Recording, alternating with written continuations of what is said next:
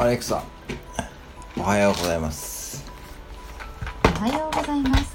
今日は二十四節気で言うと雨水です。雪が雨になり氷は水になり山に積もった雪も溶けて田んぼや畑を潤してくれます。ちなみに雨水の日からひな人形を飾れば良縁に恵まれると言われています。ホーム画面にベルのアイコンが表示されたら通知を読んでと言って内容を聞くことができます。